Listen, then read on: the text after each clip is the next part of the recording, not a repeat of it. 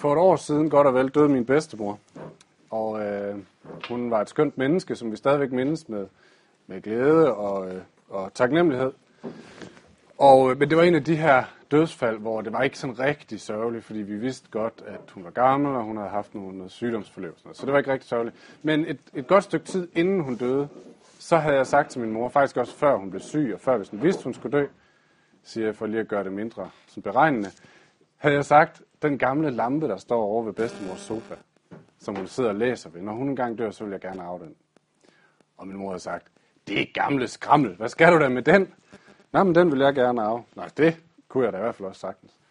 Og så, da hun så blev syg og døde, så gik vi igennem hendes ting, som man jo plejer at gøre. Og, øh, og så sagde jeg, hvis der ikke er nogen, som sætter sig imod, så vil jeg gerne øh, tage den lampe der.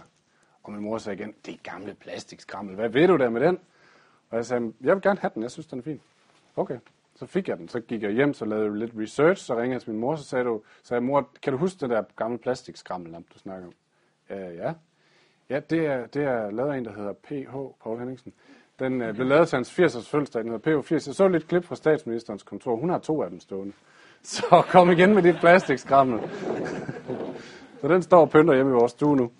Øh, jeg fortalte en historie for, øh, fordi i dag skal vi snakke om noget med at kende værdien af det, vi har.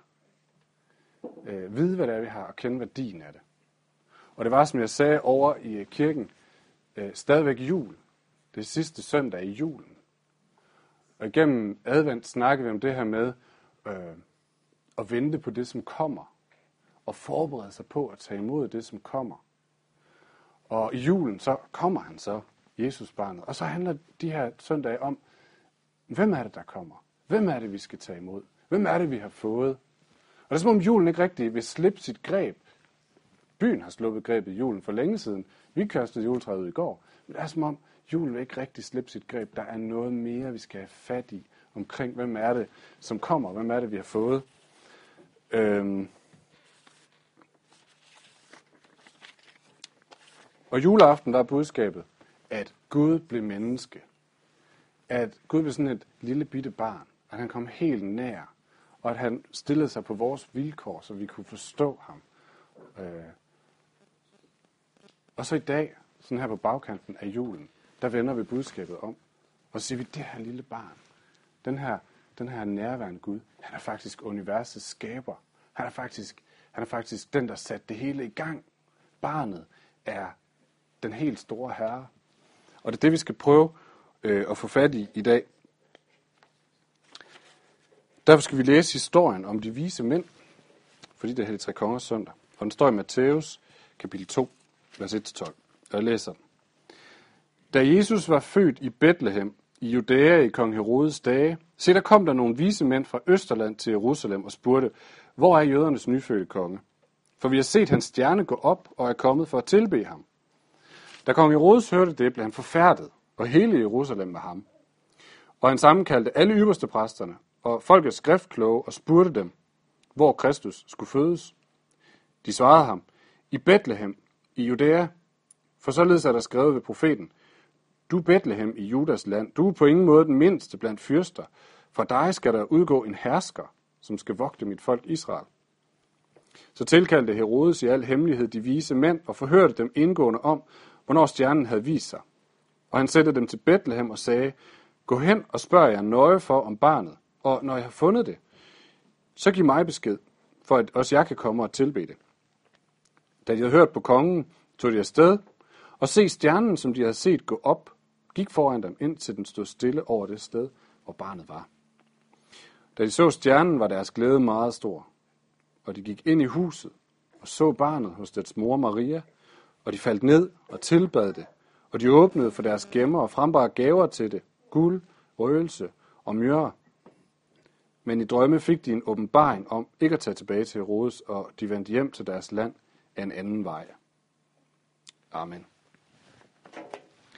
Det her er ikke bare sådan en hyggelig julehistorie. Det er en historie om datidens videnskabsmænd, som sidder i et fjernt land og grænsker i naturen, og pludselig opdager i naturen, at der er sket et eller andet vanvittigt. Der er sket et eller andet vildt, som de bare må finde ud af.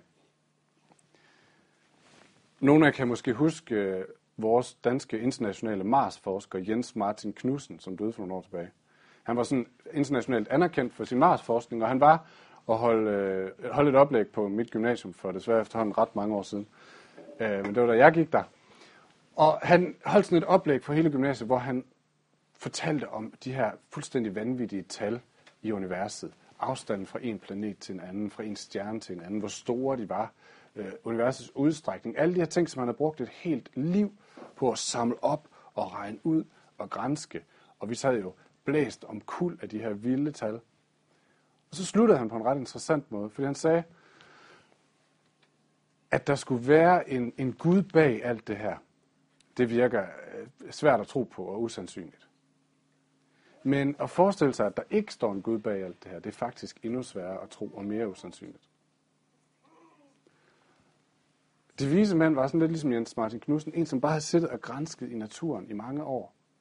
Og de opdager pludselig ud af det her, der sker et eller andet vildt. Og de vise mænd, de gjorde det, man kan sige, det eneste fornuftige. De gik til jøderne, og så sagde de, hey, I er bogens folk. I er dem, der kender skaberen. Vi har set det her. Fortæl os, hvad er det? Hvad er det, der sker? Og de kigger i deres skrifter, deres løfter fra Gud, og, han, og de kan fortælle, jamen sandsynligvis er det det her, som Gud har lovet, at der skal fødes den her Messias. Og så kan de guide dem videre, så de kommer, så de kommer til Maria og Josef. Og så kommer de her tre høje, vise mænd, som har brugt hele deres liv på at studere ind, og ser det her lille bitte ydmyge barn, og er bare klar over, hvis det her barn, hvis det her lille barn kan få universet til at give genlyd, så er der altså et eller andet vildt på spil. Så de bøjer deres knæ. De bringer nogle helt ekstravagante gaver, fordi de ved, at her er bare noget, som er meget større end mig. Så det, så det er den her beretning, vi har fat i os i dag. Det er det her med, øh, ja, det er hyggeligt med Jesus, og ja, han er en god ven. Men ser vi, han er samtidig universets herre, som, som hele verden giver genlyd, når han bare bliver født.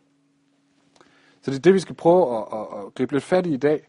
Og, øhm, og jeg har sådan tænkt over det, og ser ligesom tre aspekter af det, som jeg, som jeg har lyst til lige at lægge frem, og som vi kan tænke lidt over. Og det ene er, at det, hand, at det, det, det handler noget omkring, øh, forstår vi værdien af det, vi har? For det andet, men hvad gør det os til, hvis barnet er, er verdens herre? Og for det tredje, hvordan former det os så? Eller hvordan vil det forme os? Så jeg skal prøve at kigge på. Det er sådan lidt med Jesus, synes jeg, som, som det er med den her lampe. Det er noget, vi har arvet. Og hvis man bor i Danmark, så er vi så heldige, at det har vi alle sammen arvet. Så vi har alle sammen på en eller anden måde en, en Jesus. Jeg har min Jesus, du har din Jesus, og hvis vi spørger dem ude på gaden, så har de sandsynligvis også deres Jesus.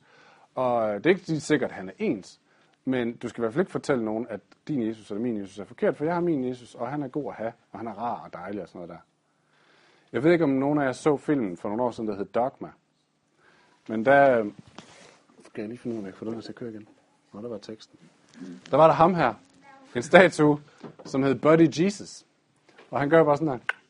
Og så fortæller han dig, du er awesome. og på en eller anden måde, så er det en moderne fortolkning af det, som sker i julen, at Gud bliver menneske, kommer tæt på, bliver en kammerat, der kan lægge armen om skulderen og fortælle, hey kammerat, you're awesome. Og, og det er jo fantastisk, og det er jo rigtigt. Men Jesus er meget mere end det. Nogle af jer måske, har måske fulgt med i, øh, i pressen her hen over julen, og hørt ham, den københavnske, tidligere vestjyske præst, Per Ramsdals udtalelser. Per Ramsdal, han er helt vild med, ikke lige body Jesus måske, men Jesus. Han er vild med Jesus. Han er vild med at forkynde om Jesus som en god kammerat og lave folkelige ting i kirken med Jesus som et godt forbillede og som sådan en god opmuntrer ind i, i samfundet og en, der kan sætte nogle gode værdier på dagsordenen. Men han vil overhovedet ikke være med til at snakke om, at Jesus skulle være opstået fra de døde, at han skulle have sprængt dødens magt, de der sådan overnaturlige ting. Jeg hørte et fantastisk begreb for det i går fra Katrine Winkelholm og alle, som sagde, at det er sådan typisk øh, jesendom, hvor, man, hvor man tror på Jesus som den gode eksempel, men man tror ikke på Kristus som verdens herre, som den, der sprænger alting. Jesendom. Jeg griner stadigvæk, når jeg siger det. Men Jesus han er ikke bare Jesendom. Jesus han er ikke bare body Jesus. Det er han også. Men teksten i dag vil sige noget meget mere. Jesus er også Kristus. Jesus er også den her verdens herre. Han er også den, der sprænger det hele.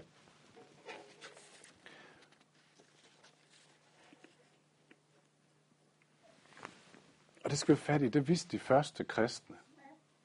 Øhm, dem, som blev forfulgt. I har sikkert hørt historier om de første kristne, inden kristendommen blev sådan godkendt som statsreligion i 325. Inden da, så blev de rigtig tit forfulgt i det romerske rige. Så de blev smidt ud af byen, de blev korsfæstet, de blev smidt for løverne, de blev smidt for gladiatorerne, de blev sat til at slå hinanden ihjel. Alt muligt. På alle mulige måder blev de forfulgt og slået ihjel, de kristne. Og de gjorde, det gjorde de ikke, sådan som nogen måske tænker, fordi at de var, øhm, at de troede noget andet end romerne, og det kunne de ikke lide. Faktisk så var det romerske rige meget langt, ligesom vores samfund, i forhold til religiøs tolerance. Øh, at du må tro på hvad som helst, det er sådan set lige meget, det er din sag, du, du må hvad du vil. Øh, så det var ikke derfor. Men det, der var problemet med de kristne, det var, at, at, at den bekendelse, det de troede, det var en finger i maven eller en udfordring af magt- eller autoritetsbalancen i verden. Fordi de kristne, de bekendt, Jesus er herre. Og implicit i det, der lå der, så det er Cæsar ikke. De troede på noget over samfundsnormen. De troede på noget over det, som vi alle sammen er enige om. De troede på noget, som skilte dem ud fra mængden. Og det er ikke, fordi de var sådan oprørske i forhold til samfundet. Det var de ikke. Tværtimod, de var faktisk gode borgere. De havde bare det her, de var mere lydige overfor end sådan Cæsar og den generelle kultur. Og det har muligvis set sådan her ud. Vi ved, at de gik meget, meget langt i øh, sådan deres næste kærlighed og deres omsorg for mennesker.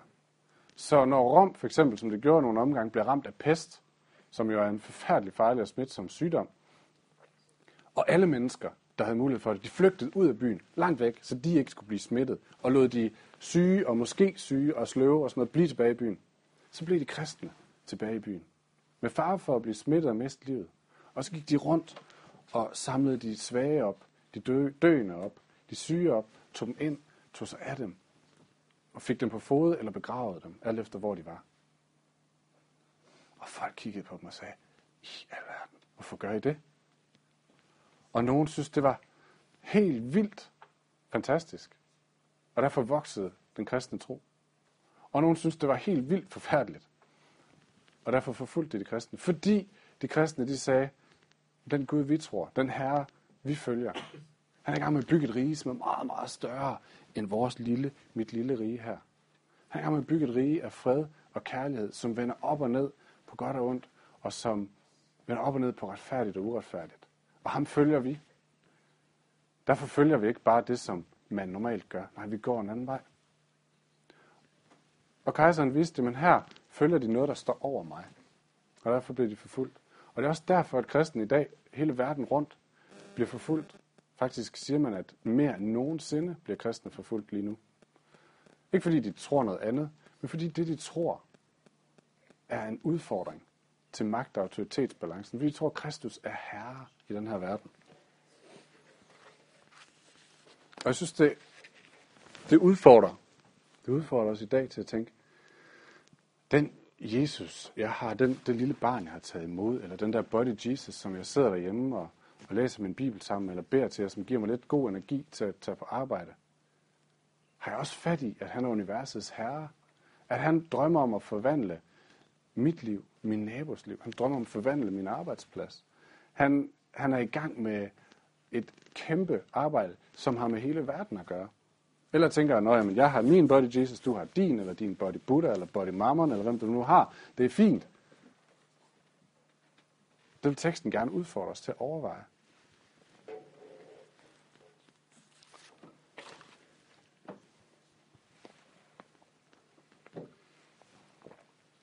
Og hvad gør det os til, hvis vores body Jesus, vores personlige og frelser, hvis han er verdens herre, verdens konge, så gør det også til arvinger, til kongebørn, som vi tit og ofte synger sammen med børnene, kongebørn. Paulus han skriver det igen og igen i det nye testamente, at hvis Gud er konge, og vi er hans børn, jamen så er vi arvinger til alt, han har. Vi har de samme rettigheder, som han har. En anden måde at sige det på, det er, at vi repræsenterer kongen der, hvor vi er i vores liv. Der, jeg tror, det er en amerikansk øh, præst, som hedder Martin Lloyd Jones, som er kommet med et billede, som jeg synes er ret fedt. Han fortæller om, øh, hvis forestiller sig et land, hvor der er, der har altid været to stammer. Og den ene har traditionelt set altid været herskerstammen, de bestemt, og den anden stamme, hvor de var slavestammen, de underordnede. Så når herskerstammen, en fra herskerstammen og en fra slavestammen mødtes på gaden, så vil slavestammen altid kaste sig ned og, øh, og bukser, og ham fra herskerstammen var fri til at sige, øh, hent mig det eller det, eller gå hjem og ordne mit hus, gør det rent, eller, eller hvad de nu ville, fordi sådan var magtforholdet. Og så en dag så kommer en eller anden anden politisk magt til at få rettet op på den her ulighed. For sagt fra nu af er de to stammer lige. Fra nu af er der ikke nogen, der har magt over andre på sådan en uretfærdig måde. Der er ikke nogen, der kan kræve noget af nogle andre på sådan en uretfærdig måde. Og, øhm, og det får de gennemført. Men det vil stadigvæk være sådan, at når en fra slavestammen møder en fra herskerstammen, så vil han helt automatisk gøre sådan her og bukke sig ned. Og hvis han fra herskerstammen siger, gå hjem og vask min bil, så har han gjort det. Fordi sådan plejer det at være. Sådan en automatreaktion. Men hvis ham fra slavestammen havde rejst op og sagt, nej, jeg ved det ej, så havde ham fra, slave, fra herskerstammen ikke noget at skulle have sagt. For der var ikke længere nogen kraft bag hans ord. Der var ikke længere noget at skulle have sagt. Hvis vi er børn af kongen, så har vi ret til at gå op imod den uretfærdighed, vi ser og vi møder. Fordi den konge, som vi følger, han både sig ned under uretfærdigheden, blev slået ihjel og vandt, stod op igen og vandt over uretfærdigheden. Han siger, at han er i gang med at vinde over uretfærdighed i verden. Så vi har ret til at gå op imod uretfærdigheden. Der, hvor vi møder den. Vi behøver ikke bare bøje os og sige, når vi følger bare med strømmen. Nej, vi må gerne rejse os og sige nej tak. Et konkret eksempel fra, øh, fra Askers, vores ældste søns klasse, øh, hvor der har været en, sådan noget utilfredshed omkring øh, nogle af lærerne, som der nogle gange er på skoler. Og så begyndte der at køre på intranettet, som I måske også ved, nogle af jer, så begynder øh, forældrene at snakke sammen og sige, at jeg har også hørt sådan og sådan, og dele rygter eller gode historier eller øh, oplevelser, jeg har set sådan og sådan øh, om den her lærer. Bag om lærerens ryg, det er selvfølgelig ikke noget, læreren kan se. Og Maria og mig, vi, vi snakkede om, hvordan, hvordan er vi en del af det her? Hvordan håndterer vi det her? For det er meget fristende at løbe med, og så sige, ja, det er virkelig også rigtigt. Vi har også tænkt over sådan og sådan. Og vi vil jo også gerne vores barns bedste i det her. Det er klart. Men på den anden side tror vi også på en herre, som har sagt nej til uretfærdigheden. Som siger, nej, det er simpelthen ikke sådan, det skal være. Vi er her for at bringe gode ting ind i verden. Vi er her for at løfte de svage op. Vi er her for at kæmpe for retfærdigheden. Vi behøver ikke bare følge med og sige, at det er også rigtigt. Vi må godt stoppe op og sige, nej, ved I hvad? Det er simpelthen ikke i orden. Det gik hverken værre bedre, end at der var en anden, der gjorde det før os. Og sagde, hey, venner, det er meget fint det her, men kan I ikke sende det direkte til ledelsen eller læreren selv, så det ikke begynder at køre her mellem os. Så vi blev fri for at handle lidt, eller hvad skal man sige. Men der var i hvert fald nogen, som handlede på det. Og det samme, vi har den her ret til at, at gå op imod, når vi møder uretfærdighed. Vi behøver ikke bare at følge med. Det samme gælder, hvis vi oplever uretfærdigheden som på vores eget liv, eller på dem, vi elsker. Hvis vi oplever sygdom, eller ulykker, eller et eller andet andet, som bare er uretfærdigt. har vi ret til at råbe til Gud og sige, Gud, det her, det er uretfærdighed. Det er uretfærdigt. Vi påkalder din retfærdighed. Og det er et svært område, som mange af jer ved, når man oplever, at Gud han ikke lige svarer, sådan som man havde håbet, han ville svare i det her. Um, og det ikke virker til, at, der er nogen, han ikke, at han ikke handler på det. Men der har vi stadigvæk ret til at holde fast på, at Guds vilje er noget andet. Guds vilje for mig, siger Bibelen igen og igen, er håb, det er sundhed, det er lykke. Og hvis ikke det sker nu og her, så skal der komme en dag, hvor Guds retfærdighed sejrer, og alting skal blive sådan, som han drømte om det. Og selv her midt i, at vi står og mærker uretfærdigheden, og ikke synes, der er noget ved det, så er vi lov til at holde fast i det løfte, at Gud vil handle retfærdigt en dag. Vi behøver ikke bøje os for den her uretfærdighed.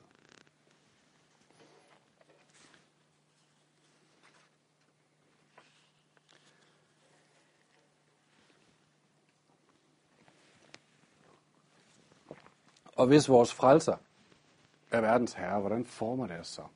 Det er som det sidste punkt.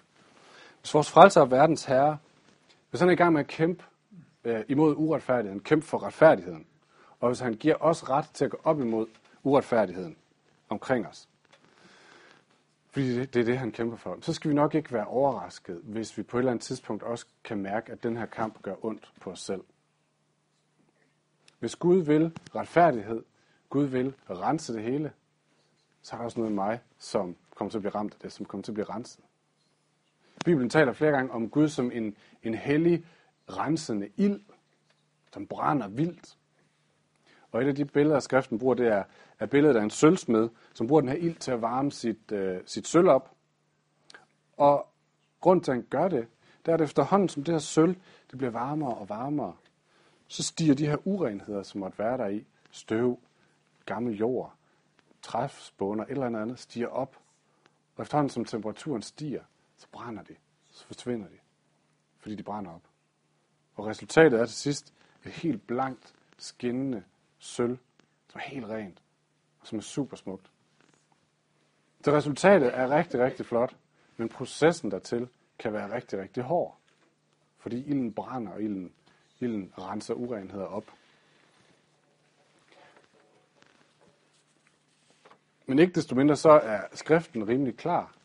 Det er det, discipleskab handler om. Hvis vi har taget imod Body Jesus, og vi tror på, at han er verdens herre, og han kæmper for retfærdighed, så vil han rydde op i det skrammel, som er i mit liv. Så vil han få renset ud i det. Og øh, det gør ondt, og det er en lang proces, men resultatet er, at vi ligner vores far mere og mere. For lige at komme med et øh, konkret eksempel. Jeg synes, efter sådan en lang juleferie øh, med børnene derhjemme, så er der visse ting, Gud prikker til mig i forhold til tålmodighed med børn og sådan noget. Der er noget, som ligesom kommer op til overfladen. Nogle, øh, nogle urenheder. Øh, tænkt eksempel. Øh, børnene sidder og spiller computer eller iPad nede i stuen. Maden er færdig, og jeg råber pænt. Så, venner, nu må jeg gerne slukke og komme ud og spise. Så, venner, nu må jeg gerne slukke og komme ud og spise. Og efterhånden bliver jeg klar over, at jeg bliver simpelthen nødt til at gå derned. Og på turen derned får jeg opsamlet alt den her sådan forurettethed. Det er simpelthen ikke rimeligt, det her. De, de miskender min autoritet her. Og jeg kommer derned, slår i bordet og siger, så venner, så spiser vi ellers så er der lukket en uge. Det er et tænkt eksempel selvfølgelig. Øhm, men, og overdrevet, meget overdrevet. Men, øhm, men jeg synes flere gange, jeg har oplevet i de der situationer, at det er som om Gud han har mindet mig om at sige, Kristoffer, øh, er det sådan din far i himlen opdrager dig? At hvis ikke du lige retter ind? Nej, det er det ikke. Nej, han er tålmodig med mig. Han tror hele tiden på det bedste. Han står hele tiden med åbne arme. Og det er ikke fordi, at jeg ikke synes, at børn skal høre efter, hvad man siger. Det synes jeg virkelig, de skal. Men, men hvad er vejen dertil? Og der er bare noget forurettethed og noget øh, ærekærhed og sådan noget. Jeg vil gerne være autoriteten, som dukker op til overfladen, når Gud sætter varme på. Og jeg må bare sige, at hvis jeg skal ligne min far mere, hvis jeg skal blive mere sølvskinnende, så er der bare noget, som skal arbejdes med. Der er bare noget, som må dø her. Min far er hellig. Vi skal være hellige.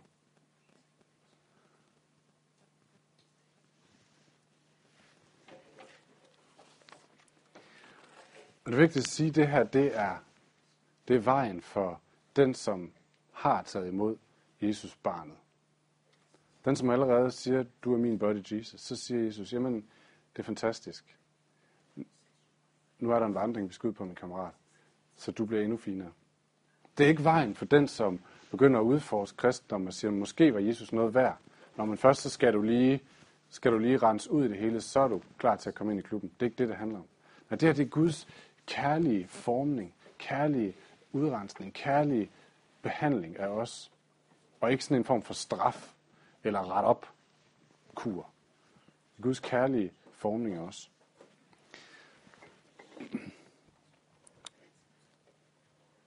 De fleste af jer har sikkert set øh, uh, Løvernes Konge.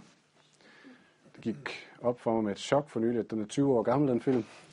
Jeg synes jo, synes, den satte et punktum i universet, da den kom til, men det er jo så åbenbart 20 år siden.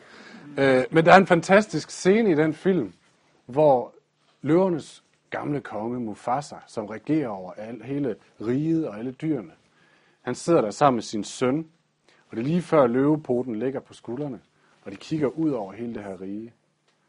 Og, øh, og Mufasa siger til sin søn, min søn, en dag, så bliver alt det her dit. Og det er jo lige før, man kan mærke tårerne strømme op. Men jeg tror, jeg har det som om, det er lidt det samme, lidt samme måde, Jesus han står med os på. Står som næsten med armen om skulderen på os, så kigger han på vores eget liv, kigger på vores samfund, kigger på vores nabolag, kigger på vores arbejdspladser, alle de steder, vi er. Og så siger han, kan du se det her? En dag, så bliver det vores. Og så skal jeg tørre hver tårer af alle kinder. Så skal der ikke være sorg længere. Så skal der ikke være uretfærdighed længere. Så skal alt blive sådan, som jeg drømmer om det. En dag skal det blive vores. Det er værdien af det, vi har. Vi har ikke bare en lille body Jesus, der giver os ret til at få lidt mere energi om morgenen, når vi læser hans ord. At vi tror på en Gud, som har den her plan. Og som er i gang med det her. Og det gør os til kongebørn. Vi er en del af det her. Vi vil få lov til at, at leve den plan ud i stedet for. Og det former os. Så vi kan få lov til at ligne det endnu mere. Få lov til at afspejle det her endnu mere ind i vores verden i dag. Og jeg har det i hvert fald sådan, at når jeg mærker den her arm om skulderen, og får lov til at kigge lidt på det hele som, som, sådan som min far kigger på det, så får jeg mod og lyst til at sige, okay, det vil jeg gerne være med til.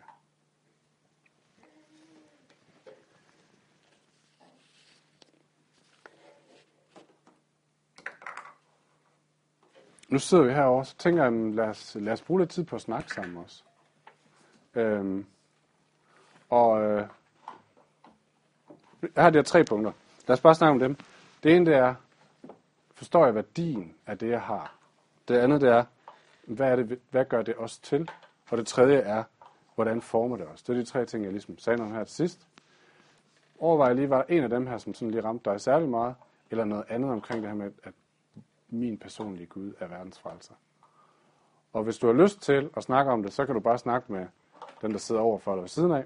Hvis du tænker, nej, jeg faktisk, øh, det vil jeg hellere lige have for mig selv, så er det fint, så siger du bare, jeg tager den lige selv. Og det er helt okay. Så lad os lige gøre det, men lad os lige slutte med at bede sammen først.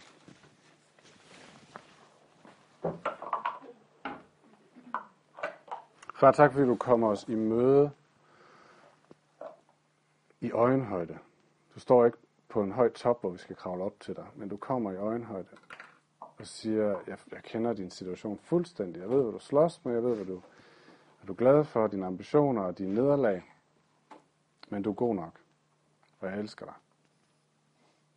Og tak fordi du så viser os alt omkring os.